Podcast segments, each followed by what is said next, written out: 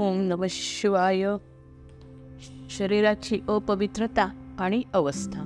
सनतकुमार म्हणाले व्यासजी मी तुम्हाला आता शरीराची अपवित्रता आणि त्याच्या अवस्थांची माहिती सांगतो. शरीर हे रजवीर्य यांच्या संयोगापासून बनलेले असते. त्यामध्ये नित्यविष्ठा व मूत्र भरलेले असते. म्हणून त्याला अपवित्र असे म्हणतात. आतून मला मलाने भरलेले शरीर बाहेरून कितीही शुद्ध करण्याचा प्रयत्न केला तरी ते अपवित्र असते. शरीर असे अपवित्र आहे हे जो जाणून घेत नाही त्याला वैराग्याचा उपदेश करून तरी काय उपयोग? तीर्थक्षेत्रात स्नान केले तरी शरीर पवित्र होऊ शकत नाही. आपल्या हृदयातील भाव जेव्हा सात्विक बनेल शुद्धता वाढेल याला परमशौच म्हटले आहे. ज्याप्रमाणे आपली भावना असते त्याप्रमाणे फलप्राप्ती होते. शुद्ध भावाने ईश्वराची सहज भक्ती घडते. भक्तीने ज्ञान आणि वैराग्य प्राप्त होते. ज्ञानाने ज्ञानाने अविद्यारूपी मल नाहीसा होतो. जो वैराग्यमान असतो. काम क्रोधादी विकारांकडे साक्षी भावाने पाहतो. अज्ञान हे मनुष्याला विविध कर्मबंधांमध्ये गुंजविते.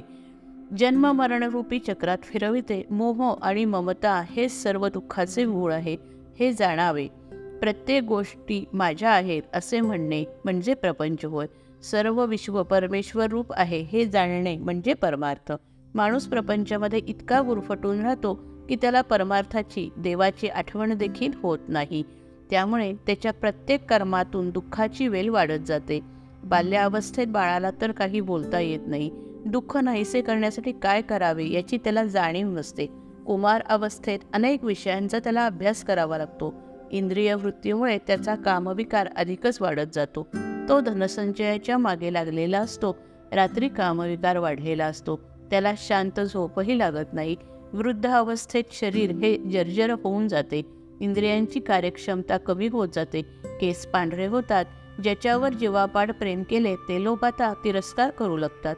अशाही अशा अवस्थेतही देहाची आसक्ती संपत नाही हे मोठे अज्ञानपण आहे. वार्धक्यामुळे धर्म अर्थ काम मोक्ष याची प्राप्ती होत नाही. तो मृत्यूच्या छायेला घाबरत असतो. ही अवस्था प्राप्त झाली तरी तो ईश्वराचे स्मरण भजन करत नाही. स्त्री स्वभावातील दोषांचे वर्णन व्यासजी म्हणाले सनत कुमार पंचचूडा अप्सरेने स्त्रियांचे जे दोष सांगितले आहेत त्याची माहिती सांगा. सनत कुमार म्हणाले एकदा देवर्षी नारद नेहमीप्रमाणे भ भ्रमण करत होते. त्यांनी एका अप्सरेला पाहिले. तिचे नाव पंचचूडा असे होते. नारद तिला म्हणाले मी तुझ्याकडून स्त्रियांचे दोष जाणून घेऊ इच्छितो. त्यावेळी पंचचूडा म्हणाली कुलीन विवाहित व सुंदर अशा स्त्रिया मर्यादेत राहत नाहीत. हाच त्यांचा मोठा दोष आहे. स्त्रियांचा स्वभाव हा रहस्यमय असतो. सर्व पापाच्या मुळाशी स्त्रीच कारणरूप आहे. धनवान रूपवान आणि अनुरूप पती लागूनही त्या प्रतीक्षा करू शकत नाहीत. त्या लज्जा सोडून पापी पुरुषाला भसतात एखाद्याने थोडे जरी प्रेम दाखवले तरी ती त्याची होते. तिला पतीचे भय असेल तर ती कोणाची होत नाही. स्त्रियांच्या मनाचा अंदाज कोणालाही येत नाही.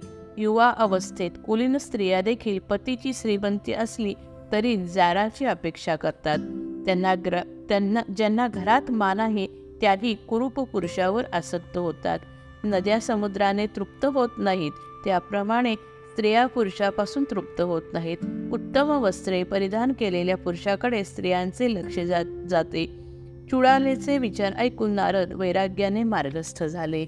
मृत्यूची चिन्हे. व्यास म्हणाले सनतकुमारजी तुम्ही आता मला कालज्ञान सांगा.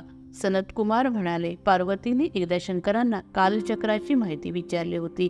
त्यावेळी शिवजी म्हणाले दिवस पक्ष महिना ऋतू अयन संवत्सर आदी बाह्य व अंतर्गत स्थूल सूक्ष्म चिन्हांनी मनुष्याच्या मृत्यूचा कालावधी जाणला जातो. शरीर पांढरे अथवा पिवळे पडले लाल झाले मुख मान डोळे व जीभ यांना अडथळा निर्माण झाला. लोकांनी केलेला मोठा आवाज ऐकू येईना झाला. सूर्यचंद्र अथवा स्पष्ट प्रकाशात वस्तू काळ्या दिसू लागल्या धुरकट दिसू लागल्या. तोंडाला आणि कंठाला सारखी कोरड पडू लागली. जीभ स्थूल झाली आणि दातातून घाण निघू लागली. पाणी तेल व आरसा यामध्ये आपले प्रतिबिंब विकृत दिसू लागले. तर त्या व्यक्तीचे आयुष्य सहा महिनेच आहे असे समजावे. डावा हात आठवडाभर एकसारखा फडफडत असेल तर सर्व अवयवांना पेटके येऊन टाळूसारखी दुखत असेल सावलीला मस्तक नसेल तर एक महिना मनुष्य एक महिना आयुष्य असते. सूर्यचंद्राचे मंडळ प्रभावहीन दिसू लागले सर्व दिशा फिरत आहेत असे भासू लागले तर मृत्यू जवळ आला असे समजावे. काळाला जिंकण्याचे उपाय. पार्वती शिवजींना म्हणाले काळाला मारण्याचे श्रेष्ठ साधन मला सांगा.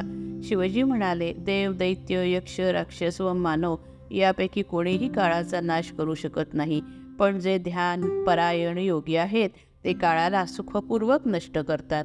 हे शरीर पृथ्वी आप तेज वायू आणि आकाश या पंचमू पंचभूतांपासून पंचमहाभूतांपासून उत्पन्न होते व शेवटी त्यातच विलय पावते. आकाशापासून पृथ्वी प्रकट होते. पृथ्वी ही पाच गुणांनी युक्त आहे. जल चार गुणांनी तेज तीन गुणांनी वायू दोन गुणांनी आकाश एकमात्र गुणांनी युक्त आहे आणि ते अतिशय व्यापक आहे. शब्द स्पर्श रूप रस आणि गंध पाच गुण आहेत. भूत जेव्हा आपल्या गुणांना ग्रहण भूत जेव्हा आपल्या गुणांना ग्रहण करते तेव्हा मानवाचा प्रादुर्भाव होतो. आणि त्यावेळी ते आपल्या गुणांचा नाश करतात आणि प्राणी नाहीसा होतो. योगी पुरुषाने सुखद आसनावरती बसून प्राणायामाची साधना करावी त्यावेळी अग्निप्रेरित शब्द ऐकू येतो. रात्री प्राणायाम केल्याने संध्याकाळ नंतर खाल्लेले अन्न एका क्षणात पचून जाते आणि रोगाचा नाश होतो. अशा प्रकारे जो साधक शब्दब्रह्माचा साक्षात्कार करतो तो काम आणि मृत्यू यांना जिंकतो आणि जगात आनंदाने विहार करतो. पावसाळ्यातील मेघगर्जनेप्रमाणे असणारा तो शब्दनाद ऐकून योगी संसार दुःखातून तात्काळ मुक्त होतो. हे शब्द ब्रह्म परमसुखकारक आहे मोक्षाचे कारण आहे अंतर्बाह्य भेदरहित आहे. अविनाशी आणि समस्त उपाधानी रहित परब्रह्म आहे हे जाणून योगी मुक्त होतो. जो हे जाणत नाही तो या जन्मवर्णाच्या चक्रात फिरत राहतो. झोप आणि आळस हे साधनेमध्ये फार मोठे विघ्न आहे. या शत्रूंना जिंकण्यासाठी नित्यनेमाने परब्रह्माचा अभ्यास करावा असा योगी शंभर वर्षे सहज जगतो. या शब्द ब्रह्मामध्ये ओंकार नाही अथवा मंत्र नाही बीज नाही अक्षर नाही. हा अनाहत ध्वनी आहे. हा आघाताशिवाय प्रकट होतो याचे उच्चारण केल्याशिवाय चिंतन होते. हे शब्द ब्रह्म परमकल्याणकारक आहे. सदाचारी पुरुष याचे प्रयत्नपूर्वक निरंतर ध्यान करतात. याला नादसिद्धी असे म्हणतात. घोष कांस्य म्हणजे झांज शृंग म्हणजे शिंग घंटा वीणा बासरी दुमदुमी शंख आणि मेघ या नऊ शब्दांचा त्याग करून तुंकाराचा अभ्यास करावा. पहिला जो घोषात्मक नाद प्रगट होतो ते आत्मशुद्धी. उत्तम साधन आहे. तो सर्व रोग घालवतो आणि मनाला वशीभूत करतो. दुसरा कांस्यनाद प्राण्यांची गती रोखणारा विषभूत ग्रहादिकांना बांधणारा आहे. तिसरा शृंगनाद शत्रूंचे कारण उच्चाटन प्रयोगात असतो. घंटानाद म्हणजे शिव म्हणतात. जो ब्रह्मरूपी तुंकाराचे ध्यान करतो त्याला सर्व सिद्धी प्राप्त होतात. तो विकाराने युक्त होत नाही. हे पार्वती अशा प्रकारे मी तुला शब्दब्रह्माचे नवविध रूप स्वरूप सांगितले. जय जय रघुवीर समर्थ.